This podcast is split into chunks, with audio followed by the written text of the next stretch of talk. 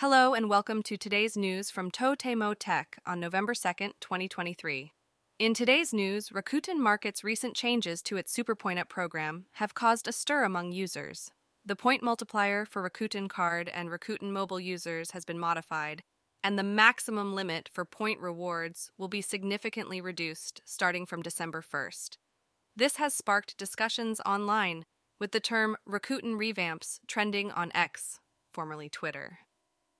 Moving on to our next story, Sanrio's beloved character, Hello Kitty, celebrated its 50th anniversary on November 1st. However, some fans were left disheartened as certain past videos on the official YouTube channel became unavailable.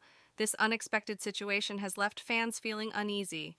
Next, a hacker group claiming to be from Pakistan has announced that they have initiated cyber attacks targeting major Japanese companies and organizations, including Keidanren, Japan Business Federation.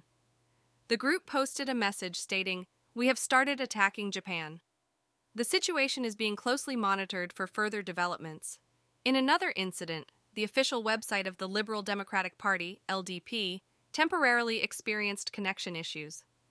An account claiming to be from a Pakistani hacker group released a statement claiming responsibility for the cyber attack. LDP officials have stated that they are currently investigating the cause of the disruption. Shifting gears, the Ministry of Agriculture, Forestry and Fisheries issued a warning on their official X account regarding the handling of plant propagation materials.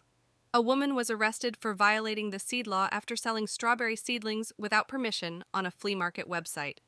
The strawberry seedlings had been registered as a protected variety by the Tokyo Metropolitan Government. Moving on to tech related news, Third Wave, the company behind PC sales, has launched a GPU cloud service called Raytrek Cloud under their corporate brand Dospara Plus. This service is expected to be utilized for applications such as AI generation. Lastly, NTT has announced the development of its own large scale language model called Tsuzumi. They plan to launch the commercial service in March 2024, offering advanced language processing capabilities to various industries.